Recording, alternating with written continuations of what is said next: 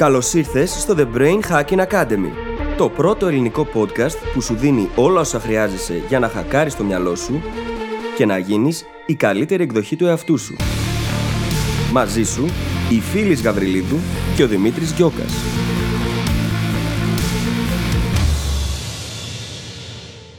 Γεια σου Brain Hacker και καλώς ήρθες στο 28ο παρακαλώ επεισόδιο του The Brain Hacking Academy. Σου έχω μια ερώτηση την οποία την έχουμε αναφέρει και στον τίτλο. Νιώθεις και εσύ αδικημένος; Σε αυτό το επεισόδιο επιχειρούμε να αποδομήσουμε την ίδια την αδικία. Πάρα πολλοί από εμάς, αν όχι όλοι, αισθανόμαστε πολύ συχνά αδικημένοι από καταστάσεις, ανθρώπους, την ίδια τη ζωή. Το θέμα όμως είναι πως δεν μπορούμε να δημιουργήσουμε θετική αλλαγή έχοντας αρνητικό mindset.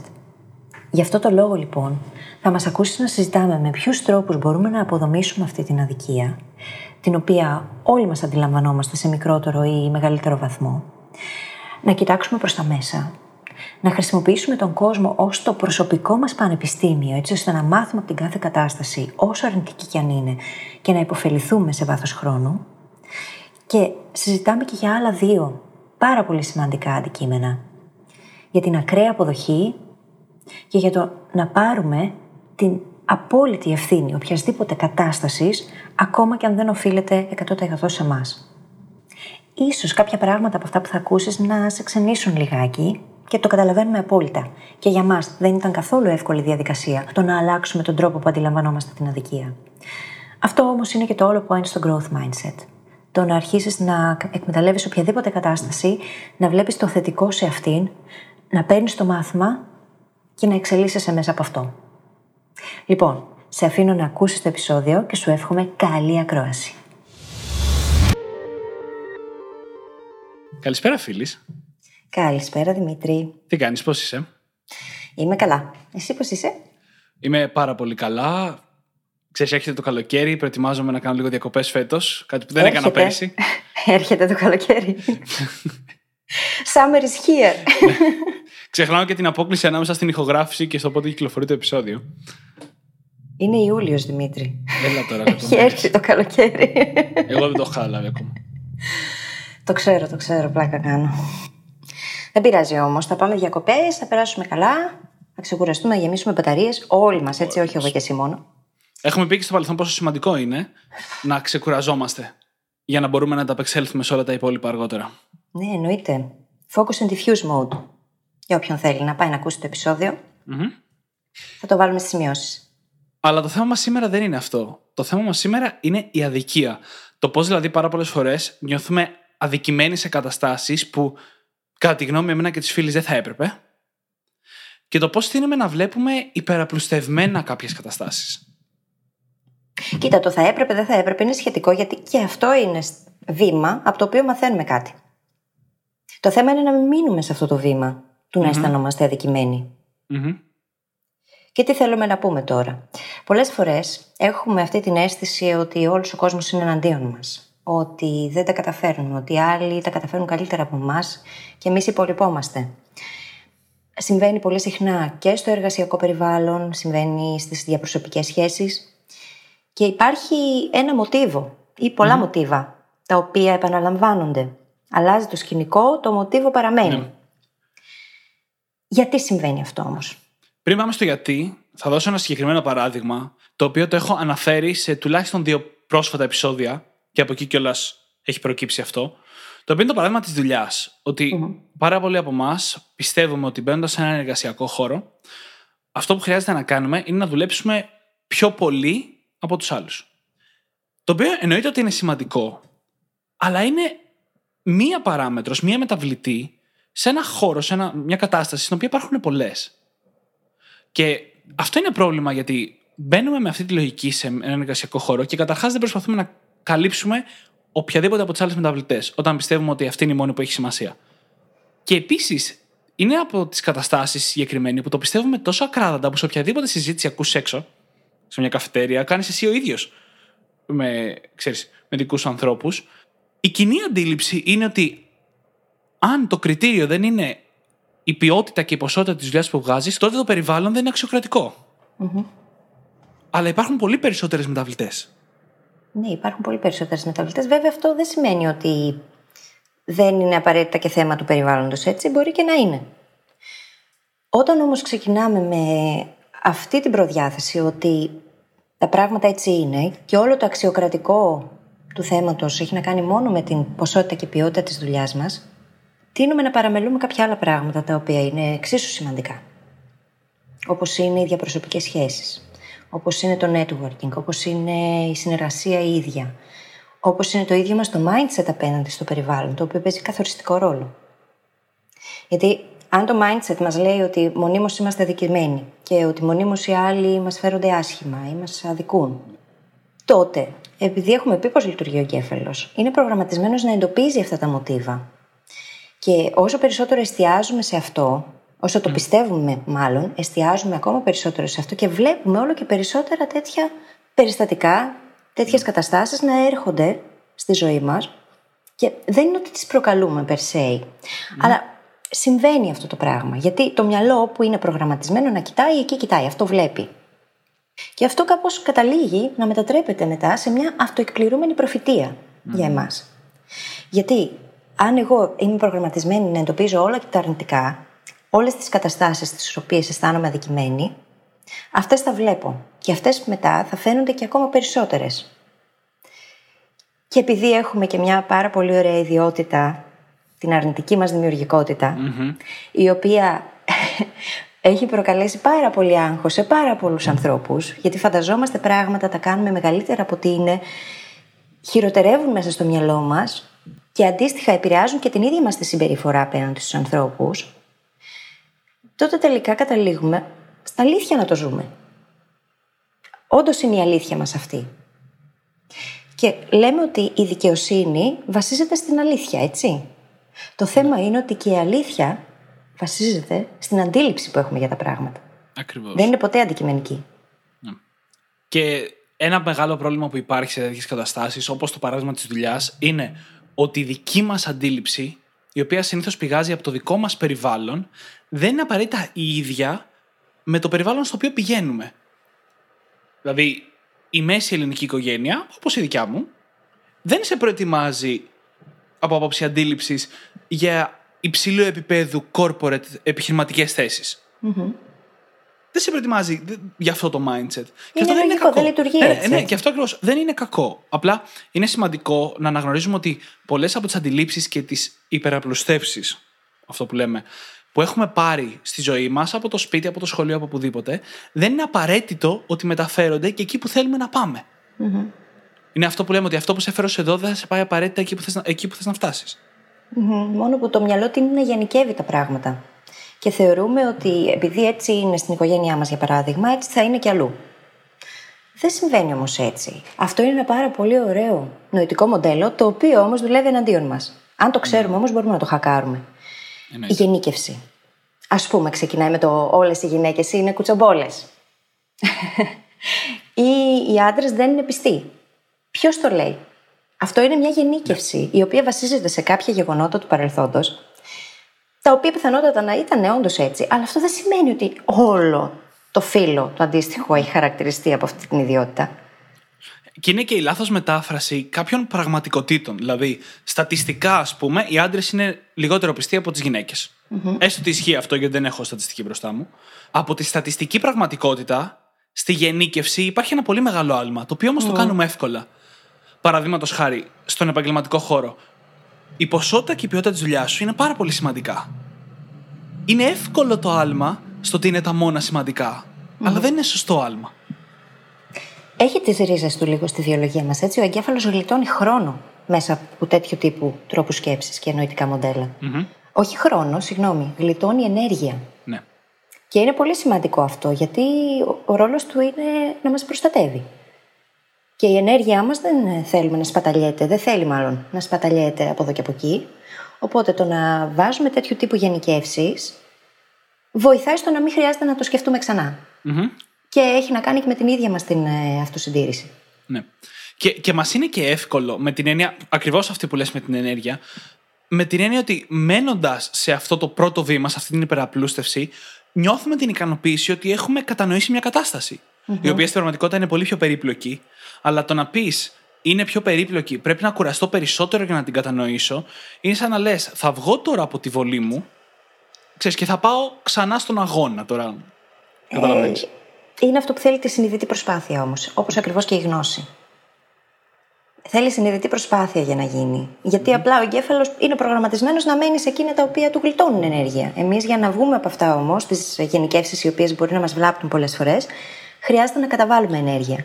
Είναι και οι έννοιε που έχουμε χρησιμοποιήσει πολλές φορές για το instant και το delayed gratification. Ναι. Η αίσθηση ότι ξέρω ότι πρέπει να κάνω τώρα είναι άμεση έτσι, ικανοποίηση, ενώ το ότι πρέπει να κάτσω να ψάξω πιο σκληρά τι ισχύει για να το κατανοήσω στο μέλλον είναι ξέρεις, καθυστερημένη ε, ικανοποίηση. Χρονικά καθυστερημένη ικανοποίηση. Ε, το οποίο είναι πρόβλημα για τον εγκέφαλο. Δεν τα πάει καλά με αυτό όπως έχουμε πει. Ναι. Εν τω μεταξύ και εμείς τώρα που το συζητάμε και μας ακούσα αγαπητέ ακροατή ή ακροάτρια, Έχουμε περάσει από τέτοια στάδια, έτσι. Εγώ θυμάμαι στις πρώτες μου δουλειές να είμαι μέσα σε αυτό το mindset του αδικημένου, της αδικημένη. Ναι. Συνέχεια, συνέχεια και να μην ε, μπορώ να αντιληφθώ πολλές φορές γιατί συμβαίνουν τα πράγματα. Και πάντα να λέω, μου έκανε αυτό και εκείνο, και να γυρνάω στο σπίτι με κλάματα. Και να συμβαίνουν όλα αυτά τα πράγματα και να μην μπορώ να, να βγω τέλος πάντων, να αισθάνομαι ότι δεν μπορώ να βγω από το φαύλο κύκλο. Μέχρι που κάποια στιγμή άρχισα να αλλάζω την ιστορία που έλεγα στον εαυτό μου. Γιατί η αλήθεια είναι ότι δεν μπορούμε να αλλάξουμε το παρελθόν. Το πώς το θυμόμαστε όμως αλλάζει συνέχεια, είναι δυναμική η μνήμη. Δεν είναι κάτι το οποίο έχει καταχωρηθεί και τελείωσε. Η μνήμη μας η ίδια μπορεί να χακάρει τον τρόπο που έχουμε βιώσει κάτι στο παρελθον Αν λοιπόν πάρουμε την ιστορία αυτή, την οποία έχουμε βιώσει από ένα τραυματικό γεγονός ή από άλλα πράγματα τα οποία ήταν ε, καταστάσεις στις οποίες αισθανθήκαμε βαθιά αδικημένοι και την πάρουμε, την ε, κάνουμε δική μας και αλλάξουμε την ιστορία που λέμε στον εαυτό μας για αυτήν και για εμάς τους ίδιους, αλλάζει και η ίδια η μνήμη. Αλλάζει και το ίδιο το παρελθόν μαζί.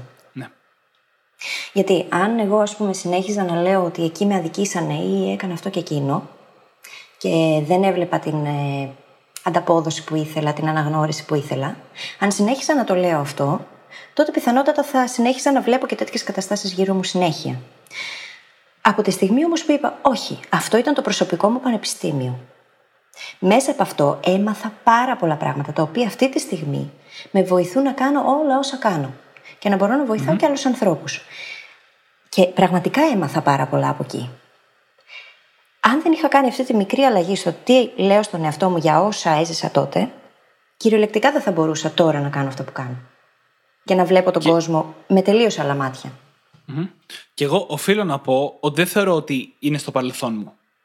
Μερικές φορές ακόμα το βιωνω Αυτό που έχω προσπαθήσει να κάνω είναι κάθε φορά που πιάνω τον εαυτό μου να νιώθει με αυτή την έννοια αδικημένος ή ότι δεν βιώνω κάτι αξιοκρατικό, Προσπαθώ η επόμενη μου σκέψη να είναι ότι αυτό δεν ισχύει και έλα να δούμε, Δημήτρη, τις παραμέτρους, τις μεταβλητές που σου ξεφευγουν Και αυτό είναι πιο σημαντικό κομμάτι της λύσης από το να σταματήσουμε να το σκέφτομαι γενικά. Δηλαδή να μετατρέπουμε μια τέτοια αίσθηση, μια τέτοια σκέψη σε ευκαιρία για μάθηση και ανασκόπηση, είναι ήδη το, είναι νομίζω το πιο σημαντικό βήμα που μπορούμε να κάνουμε. Ναι, ναι. Ε, και μόνο η ερώτηση δηλαδή, είναι αλήθεια; Κάτσε να το κοιτάξουμε λίγο πιο αντικειμενικά. Και τι μπορώ να μάθω τώρα από αυτό; Όχι για τους άλλους όμως, για τον ίδιο μου τον εαυτό. Γιατί χρειάζεται να κοιτάξουμε και προς τα μέσα, έτσι. Χωρίς ε, αυτό το βήμα, όλα τα υπόλοιπα δεν έχουν νόημα. Γιατί το τι μπορώ να μάθω για τους αλλους είναι σχετικά εύκολο. Γιατί πολύ απλά έχουμε κάποια αντίληψη για τον κόσμο, οπότε υπάρχουν κάποιες προδιαθέσεις ήδη από πίσω και τα συμπεράσματα που θα βγάλουμε δεν είναι και πάρα πολύ αντικειμενικά, έχουν να κάνουν με τον τρόπο που εμείς σκεφτόμαστε. Το θέμα είναι να κοιτάξουμε προς τα μέσα όμως, να δούμε, ok, τι μπορεί να μου μάθει αυτό, τι χρειάζεται να βελτιώσω. Ας πούμε, αν το δούμε σαν το προσωπικό μας πανεπιστήμιο και πούμε, ok, αισθάνομαι αδικημένος γιατί ο τάδε πάντα τα καταφέρνει καλύτερα, έχει περισσότερη αναγνώριση, ε, του έχουν δώσει και προαγωγή. Ωραία αν σταματήσουμε να τον βλέπουμε σαν κάτι έξω μας, σαν εχθρό και πούμε: Ωραία, τι έχει κάνει αυτός ο άνθρωπος, τι κάνει, πώς συμπεριφέρεται, mm-hmm. πώς εργάζεται, πώς δουλεύει, πώς συνεργάζεται. Και πούμε: Οκ, κάνει αυτά τα πράγματα. Για να δω λίγο. Εγώ ποια από αυτά τα πράγματα καλύπτω Από άποψη δουλειάς, συμπεριφοράς. Να δούμε λίγο πού μοιάζουμε. Πού δεν είμαστε όμοιοι. Και να πάρουμε το μάθημα για να αρχίσουμε κι εμείς να βελτιωνόμαστε προς εκείνες τις κατευθύνσεις. Επειδή θέλω να χτίσω πάρα πολύ πάνω σε αυτό που λες, γιατί είναι πάρα πολύ σημαντικό, θέλω να γυρίσουμε λίγο στο παράδειγμα της δουλειάς και να αναφέρουμε μερικές από τις παραπάνω μεταβλητές, εκτός από την ποσότητα και την ποιότητα της δουλειάς που είναι τα συνηθισμένα που έχουμε στο μυαλό μας. Κάτι που έχουμε αναφέρει στα προηγούμενα επεισόδια, έτσι αναφέρθηκε το παράδειγμα, είναι το networking. Η δικτύωση που κάνουμε, το πόσο ασχολούμαστε να έχουμε καλές σχέσεις με τους ανθρώπους γύρω μας, με τους συναδέλφους μας, καθώς και με τους ανθρώπους που μπορούν να μας βοηθήσουν να εξελιχθούμε στην καριέρα μας. Φεύγοντας τώρα από το networking, έρχονται πολλές ακόμα παράμετροι. Το πόσο με φροντίζουμε τον εαυτό μας και την εντύπωση που δίνουμε, την πρώτη ας πούμε εντύπωση. Το ντύσιμο, τη στάση του σώματος.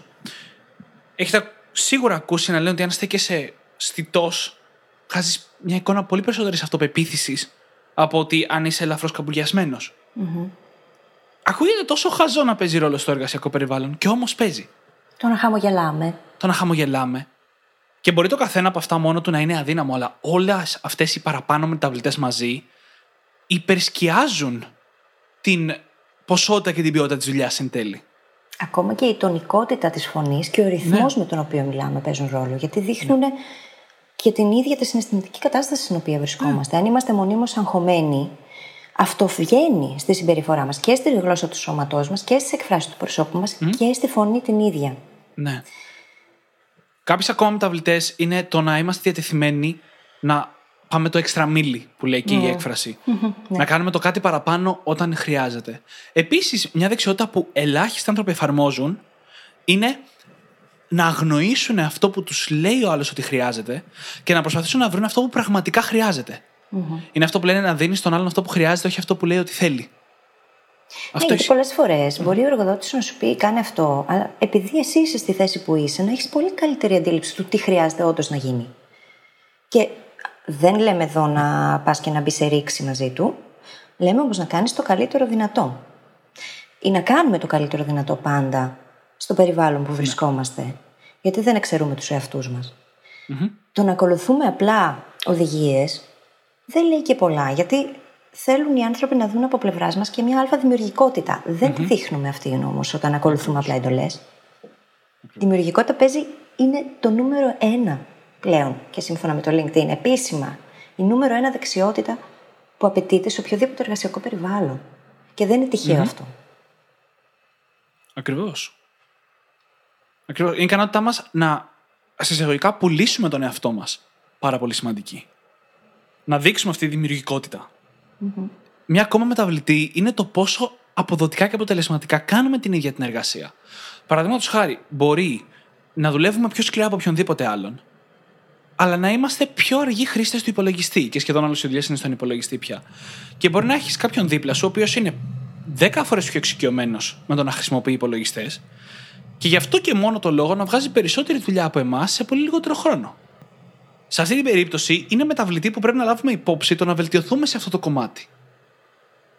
Και εν τέλει, η ποσότητα και η ποιότητα της δουλειάς, ξαναλέω, που βγάζουμε έχει φύγει στο παρασκήνιο όταν μπορούμε να εκμεταλλευτούμε όλα αυτά που είπαμε. Και πολλά ακόμα που δεν μας έρχονται αυτή τη στιγμή εμένα με τη φίλη, έτσι. Ναι, ναι, είναι, είναι πάρα πολλά εκείνα τα οποία. Δεν είμαστε απλά πτυχία. Όταν μας προσλαμβάνουν σε μια θέση εργασίας, δεν προσλαμβάνουν τα πτυχία μας τα χαρτιά που κουβαλάμε. Εμάς προσλαμβάνουν. Εμείς είμαστε ολοκληρωμένη προσωπικότητα. Τα πτυχία είναι απλά ένα κομμάτι αυτής. Ναι. Δεν είναι το σύνολο. Το κομμάτι εκείνο το οποίο είναι επίσης σημαντικό είναι το πώς χτίζουμε διαπροσωπικές σχέσεις και πώς επικοινωνούμε μεταξύ μας. Και αυτό θέλει δουλειά, θέλει συνεχώς προσπάθεια. Δεν είναι κάτι το οποίο το κάνεις μια φορά και τελείωσε. Δεν είναι πτυχίο το οποίο το πήρες και, οκ, αυτό ήταν. Είναι κάτι το οποίο θέλει συνέχεια δουλειά. Θέλει προσπάθεια και θέλει να μας νοιάζουν και οι γύρω μας. Να νοιαζόμαστε πραγματικά για τους άλλους και για το ίδιο το περιβάλλον στο οποίο βρισκόμαστε. Και να δουλεύουμε διαρκώς προς το κοινό καλό. Τον σκοπό της ίδιας επιχείρησης αλλά και το κοινό καλό όλων, έτσι. Δεν είναι μόνο το πώς μπορούμε εμείς να βελτιωθούμε, αλλά πώς μπορούμε να βοηθήσουμε και το διπλανό μας να βελτιωθεί. Αυτό χτίζει σχέσεις και δεσμους με πολύ γερά θεμέλια. Αν γίνει ναι mindset, αν γίνει ο τρόπος με τον οποίο αντιμετωπίζουμε τον κόσμο. Συν ότι όταν βοηθάς τους άλλους, αρχίζεις και αισθάνεσαι πολύ λιγότερο αδικημένος. Είναι πολύ ωραίο social hack αυτό. Είναι, ναι. Ξέρεις τι, όλο αυτό που λες ε, με, με φέρνει να πω τώρα κάτι που είχα σημειώσει για αργότερα στο επεισόδιο. Το οποίο είναι ότι υπάρχουν κάποιες σημαντικές κατηγορίες δεξιοτήτων. Είναι αυτές που συχνά θα μας ακούσετε εμένα και τη φίλη να λέμε δεξιότητες του 21ου αιώνα, όπως η δημιουργικότητα, οι οποίες καλύπτουν ένα μεγάλο κομμάτι από αυτές τις μεταβλητές. Παραδείγματος χάρη, πολλές από τις μεταβλητές που αναφέραμε νωρίτερα για το εργασιακό περιβάλλον έχουν να κάνουν με τις δεξιότητές μας που έχουν να κάνουν με ανθρώπους. Τα people's skills, όπως λέγονται. Mm-hmm. Η ικανότητά μας να επικοινωνήσουμε, να χτίσουμε σχέσεις, να προσφέρουμε αξία σε άλλους ανθρώπους, να δώσουμε σωστές πρώτες εντυπώσεις. Όλη αυτή η κατηγορία δεξιοτήτων είναι πάρα πολύ σημαντική γιατί καλύπτει πολλές από τις μεταβλητές που έχει κάθε κατάσταση. Γιατί κάθε κατάσταση αποτελείται από ανθρώπους. Σε κάθε εργασιακό περιβάλλον, κάθε περιβάλλον γενικά, περιλαμβάνει και άλλους ανθρώπους. Κάποιες ακόμα τέτοιες δεξιότητες ή κατηγορίες μάλλον δεξιότητων είναι το να μαθαίνεις πώς να μαθαίνεις. Mm-hmm. Γιατί η ικανότητά σου να εξελίσσεσαι και να μαθαίνεις γρήγορα σου επιτρέπει να καλύψεις όποια μεταβλητή εντοπίζεις γρήγορα. Είτε αυτό είναι κάποια δεξιότητα που σου λείπει, είτε κάτι άλλο. Mm-hmm. Επίσης είναι οι πωλήσεις, οι οποίες στην πραγματικότητα ανήκουν στα people's skills. Αλλά αξίζει να τις αναφέρουμε γιατί έχουμε ξαναπεί, οι πωλήσεις δεν είναι κάτι κακό και γλιώδε όπως έχουμε πολύ στο μυαλό μας. Mm-hmm. είχα και εγώ παλιά στο μυαλό μου, έτσι. Κι εγώ. Νομίζω κανείς δεν εξαιρείται σχεδόν. Όταν μιλάμε για το να πουλάς σωστά τον εαυτό σου σε ένα περιβάλλον, είναι από τα πιο σημαντικά πράγματα που μπορείς να κάνεις. Και επίσης είναι και τα mental models που έχουμε χτίσει, τα οποία δεν είναι ακριβώς δεξιότητα, αλλά όσο πιο πολλά νοητικά μοντέλα έχουμε χτίσει από διαφορετικές κατηγορίες, τόσο πιο ικανοί θα είμαστε σε κάθε στιγμή να αναγνωρίσουμε μεταβλητές, να ξέρουμε πώς να τις καλύψουμε και να μπορούμε να το κάνουμε και γρήγορα. Ακριβώς. Ναι. Και τα mental models στην ουσία όσο περισσότερο τα καλλιεργείς και τα εφαρμόζεις, σου δίνουν μια, θα το βάλω σε εισαγωγικά, σοφία παραπάνω. Γιατί μπορείς να αντιληφθείς τις καταστάσεις πιο αντικειμενικά. Όσο πιο αντικειμενικά, τέλος πάντων, θα μπορούσε καθένας από εμάς. Και να αντιληφθείς πράγματα τα οποία με τις προσδοκίες που είχες νωρίτερα, που θα συζητήσουμε στο επόμενο επεισόδιο, δεν θα είχες τη δυνατότητα να δεις. Όπως αυτό συμβαίνει σε όλους μας έτσι. Δεν ειναι χαρακτηριστικό του ενός, είναι χαρακτηριστικό όλων των ανθρώπων. Για πολλούς και διάφορους λόγους που δεν θα συζητήσουμε τώρα. Ναι. Το θέμα είναι όμως ότι όλα αυτά ξεκινούν με και τελειώνουν στο mindset. Πάλι. Γιατί αν έχουμε ένα αρνητικό mindset, δεν μπορούμε να δημιουργήσουμε θετική αλλαγή από εκεί. Είναι αδύνατον. Τι εννοώ; Αν σκέφτομαι ότι τα πράγματα είναι έτσι και δεν αλλάζουν ή δεν γίνεται ή ότι ο κόσμος είναι άδικος ή ότι άλλοι με ανταγωνίζονται, προσπαθούν να με ρίξουν. Αν όντως έτσι βλέπουμε τον κόσμο, οι ίδιες μας τις συμπεριφορές προσαρμόζονται σε αυτό. Ο τρόπος που φερόμαστε στους ανθρωπους είναι απόρρια αυτού του σκεπτικού. Και πολλές φορές από τις ίδιες μας τις συμπεριφορές μπορεί να προκαλούνται καταστάσεις. Δεν είναι ότι αλλάζουμε τον κόσμο ξαφνικά με το μυαλό μας, λες και είμαστε ο Κόπερφιλτ, Εκείνο που συμβαίνει όμως είναι ότι οι ίδιες μας οι αντιλήψεις επηρεάζουν τον τρόπο που ναι. βλέπουμε τον κόσμο και αντίστοιχα τον τρόπο που φερόμαστε ναι, ναι. σε κάθε κατάσταση. Και από αυτόν τον τρόπο μετά πηγάζουν και άλλου τύπου συμπεριφορές, οι οποίες δεν έχουν να κάνουν μόνο με εμάς, αλλά είναι και από τους ε, γύρω μας. Καταρχάς, είναι αδύνατο αυτό που λες να αντιμετωπίσεις την αίσθηση της αδικίας και αυτή την υπεραπλούστευση με fixed mindset. Είναι αδύνατο. Όχι, δεν γίνεται. Πρώτα απ' όλα γιατί και να ξέρεις τις μεταβλητές, αν δεν πιστεύεις ότι μπορείς να τις καλύψεις, αν δεν έχει υπάρχει το growth mindset από πίσω, δεν μπορεί να γίνει τίποτα, έτσι. Και η πιο συχνή αντίδραση κάποιου με fixed mindset σε αυτή την κατάσταση είναι να την κρατήσει υπεραπλουστευμένη. Γιατί το να εντοπίσεις περισσότερες μεταβλητές με fixed mindset, το μόνο που σε κάνει να νιώθεις χειρότερα. Είναι σαν να λες: Κοίτα πόσα πράγματα χρειάζεται που εγώ δεν μπορώ να κάνω, και σε κάνει εν τέλει να νιώθεις άσχημα με τον εαυτό σου. Ενώ στο growth mindset, όχι μόνο είναι κάτι που μπορείς να καλύψεις, αλλά είναι και μια ευκαιρία για να εξελιχθείς όσο περισσότερο γίνεται σε μη συμβατικούς τομείς. Όλοι μας μπορούμε να κάτσουμε να μάθουμε προγραμματισμό ή οποιοδήποτε άλλο αντικείμενο. Αλλά το να κάτσεις να μάθεις τις λεπτομέρειες για το πώς μπορείς να στέκεσαι και να βγάζει τον καλύτερο δυνατό αέρα και την καλύτερη δυνατή άβρα σε ένα εργασιακό χώρο είναι ανεκτήμητη δεξιότητα και δύσκολο να αποφασίσεις να ασχοληθείς με αυτή. Ναι, γιατί όταν είσαι στο fixed mindset, μένεις εκεί Και γι' αυτό το λόγο αισθάνεσαι άσχημα. Δεν βλέπεις τις ευκαιρίες. Στο growth mindset όμως, στον αναπτυξιακό τρόπο σκέψης, τα πάντα είναι ευκαιρίες για το μυαλό. Τα πάντα. Ακόμα και οι άδικες συμπεριφορές των άλλων απέναντί σου. Και γι' αυτόν ακριβώς το λόγο, επειδή τα βλέπει όλα σαν ευκαιρίες και μαθήματα, τα βλέπει και σαν ευκαιρίες βελτίωσης. Και βέβαια, όταν είμαστε στον αναπτυξιακό τρόπο σκέψης, στο growth mindset, κοιτάμε πάρα πολύ προς τα μέσα, έτσι. Παίζει πολύ σημαντικό ρόλο το να έχουμε επίγνωση του εαυτού μας, έτσι ώστε να μπορούμε να έχουμε το απαραίτητο feedback, την ανατροφοδότηση που χρειαζόμαστε για να κάνουμε βελτιώσεις και Ναι, ναι. τροποποιήσεις.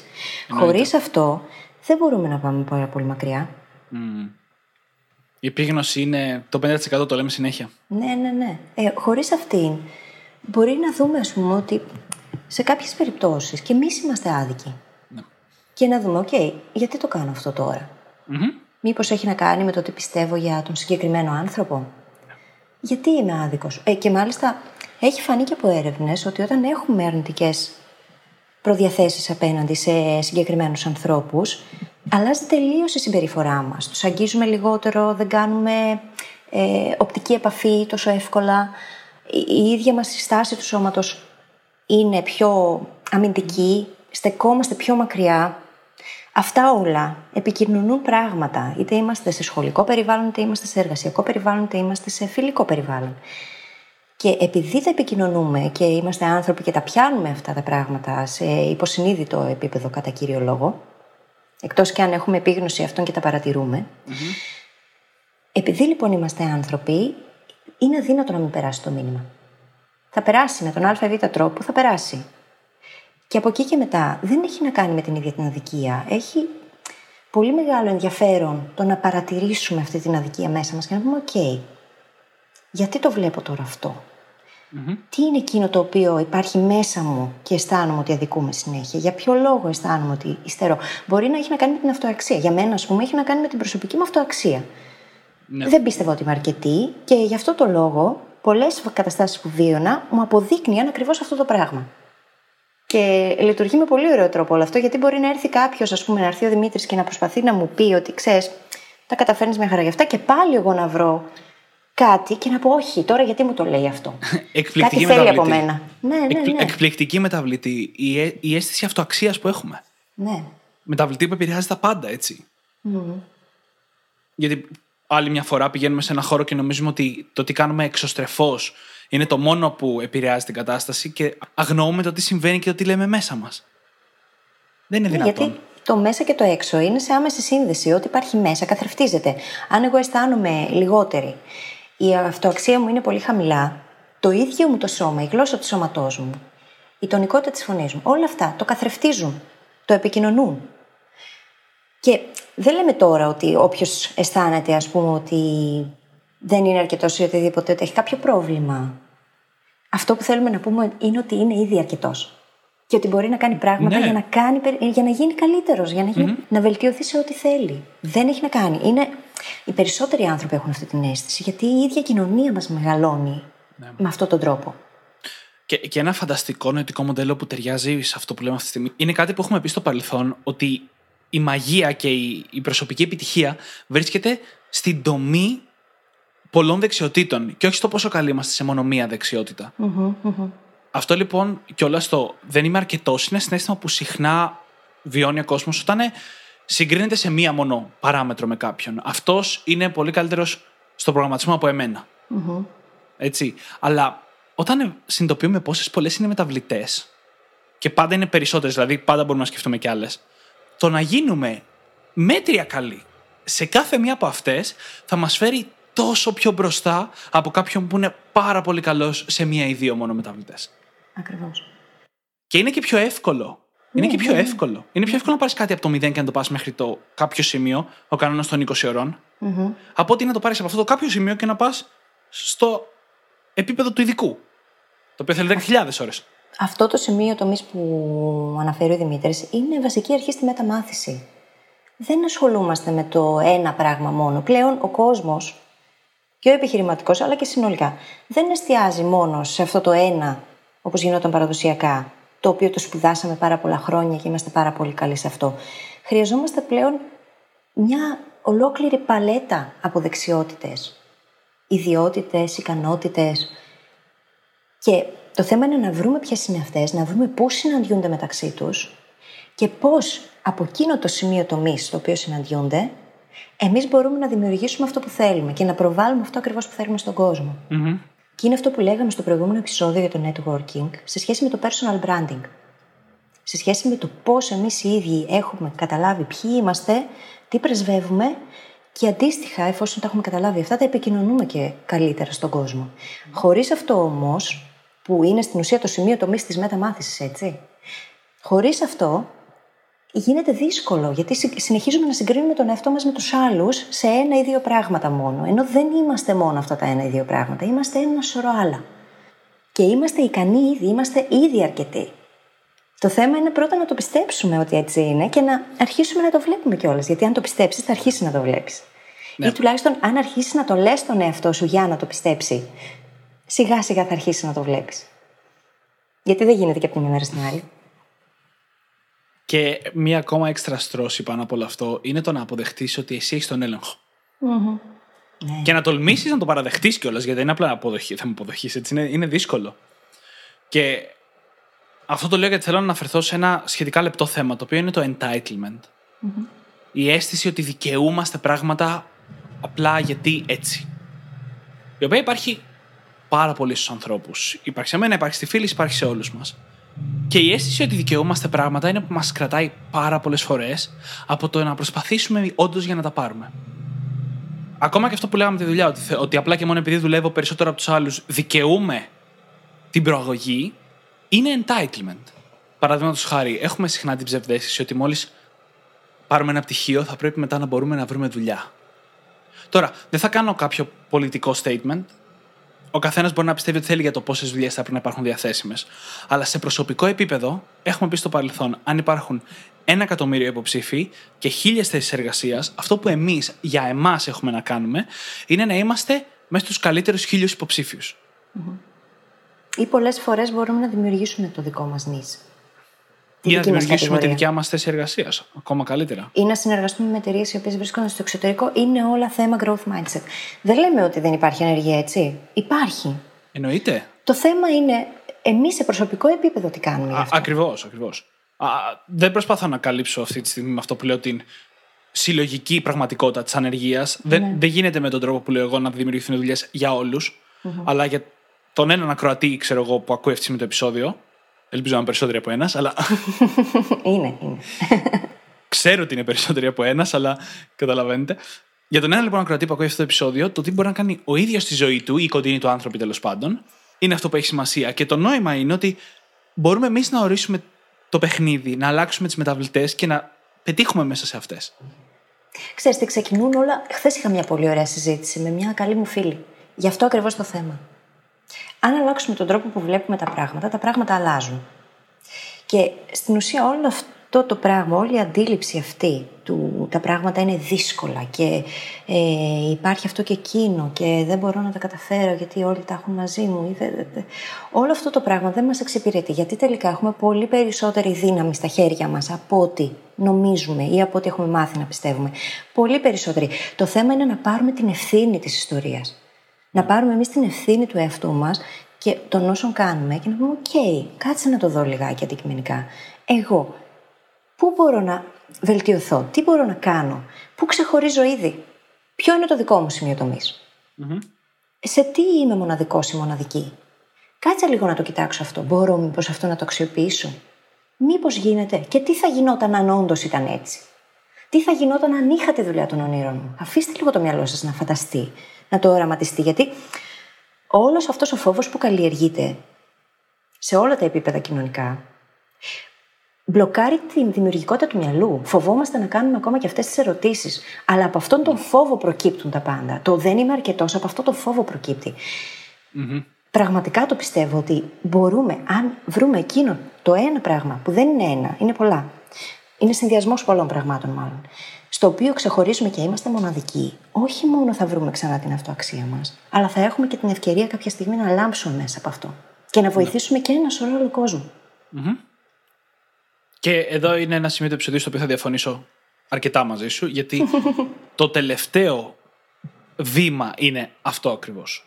Εννοείται ότι αν βρεις αυτό στο οποίο είσαι μοναδικός και σου βγαίνει υπέροχα κτλ., όλα θα πάνε καλύτερα. Αλλά και για να το βρεις, είναι μια διαδικασία. Μια διαδικασία μεγάλη στην οποία πρέπει να περάσεις για να φτάσεις να το βρεις. Μα δεν διαφωνούμε. Ναι, ναι, εννοείται. Προφανώς. Και ακόμα και αυτό που λέμε σε αυτό το επεισόδιο για την αδικία είναι από τα στάδια που πρέπει να περάσουμε. Μία από τις αντιλήψεις που πρέπει να σπάσουμε για να μπορέσουμε να πάμε στο επόμενο επίπεδο. Για μένα, το να καλύψεις πολλές μεταβλητές και να ασχοληθείς με πολλά πράγματα. Δεν εννοώ με πολλά αντικείμενα μαθησιακά έτσι, αλλά με πολλά κομμάτια. Όπως είπαμε, πολλές μεταβλητές, όπως ορίζουμε σε αυτό το επεισόδιο. Το να ασχοληθείς λοιπόν με πολλά από αυτά είναι πιο μπροστά στη διαδικασία από το να βρεις το ένα ή τα, τα λίγα που είναι αυτά Σαφώς. που σου κάνουν να βγάλεις τον καλύτερό σου εαυτό. Σαφώς, μα δεν διαφωνώ με αυτό. Ε, Φυσικά και είναι διαδικασία και θα. Ήταν καλό να ξεκινήσεις από το πρώτο βήμα που είναι το να δεις, OK, πού αισθάνομαι αδικημένος και αδικημένη, και από εκεί να πας προς τα μπρος. Δεν ε, απορρίπτω όλο το υπόλοιπο. Είναι όμως αυτή η διαδικασία που αν δεν την κάνουμε, δεν θα φτάσουμε στο να βρούμε το δικό Ναι. μας μα bliss. Γιατί όλοι έχουν ένα bliss. Τώρα εδώ που τα λέμε. Όλοι. Δεν υπάρχει άνθρωπος που να μην έχει bliss.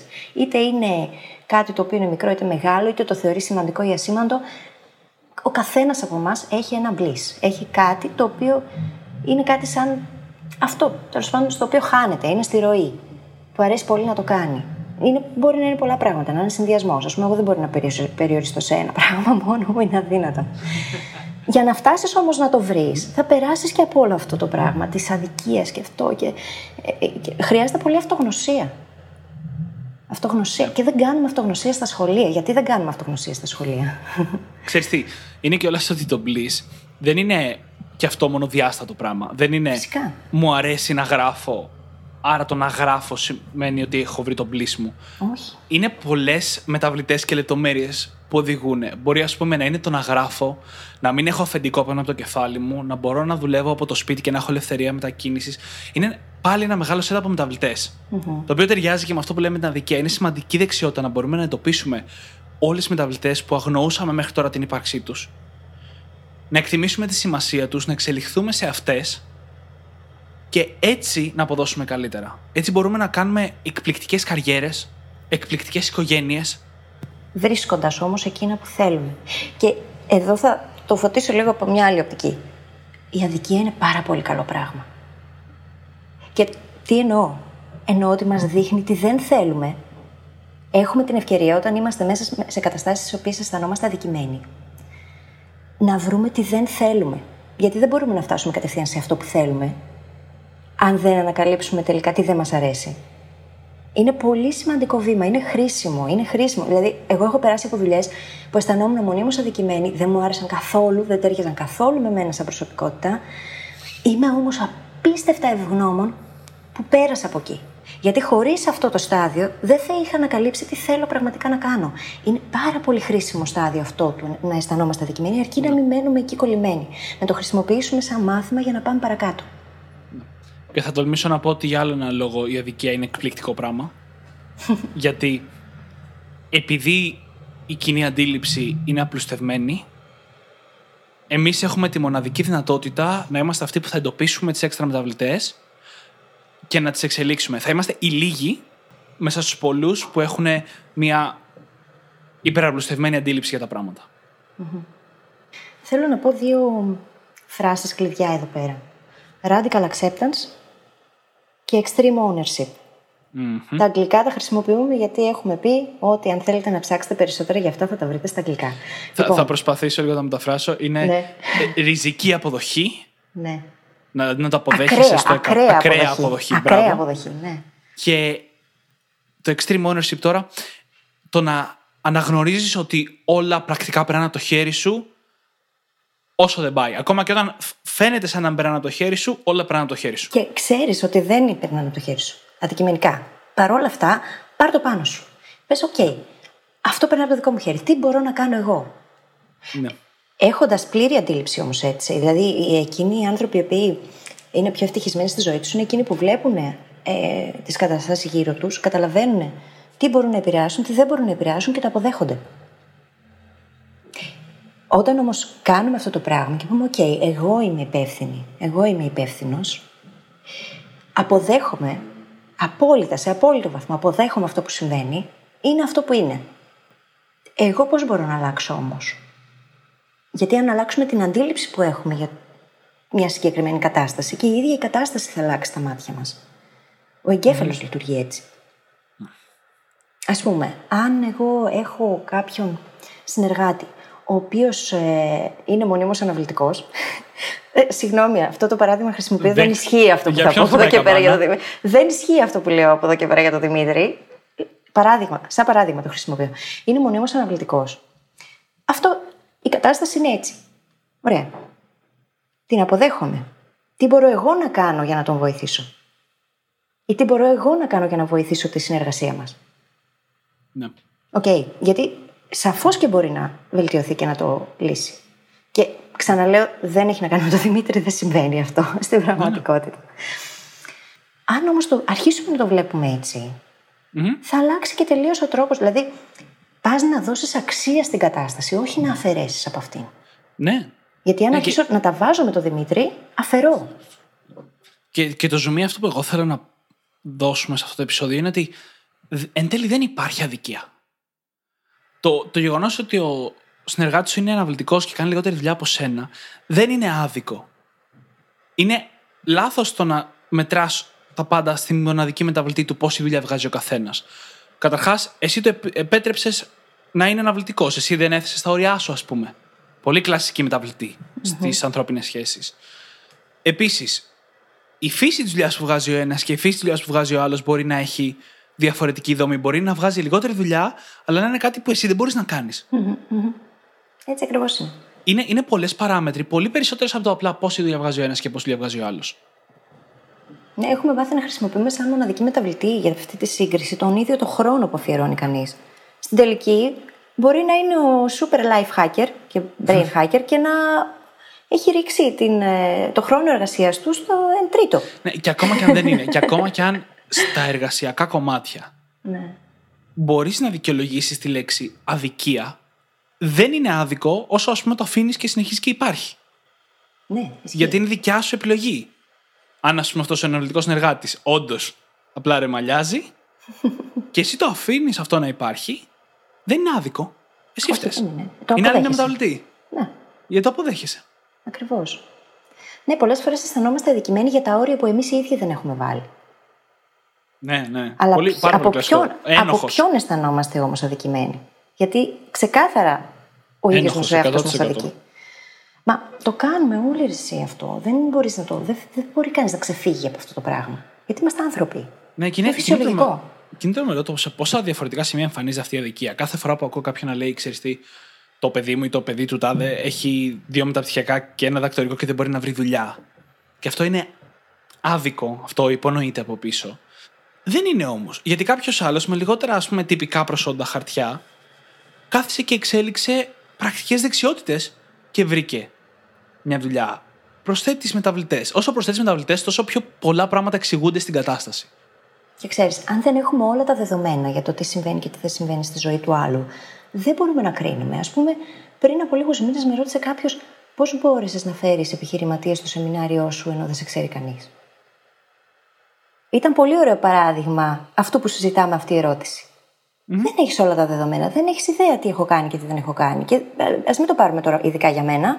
Μπορεί να το ρωτούσαν αυτό και σε σένα ή σε οποιοδήποτε ακροατή μας. Δεν έχεις όλα τα δεδομένα. Δεν μπορείς να κρίνεις.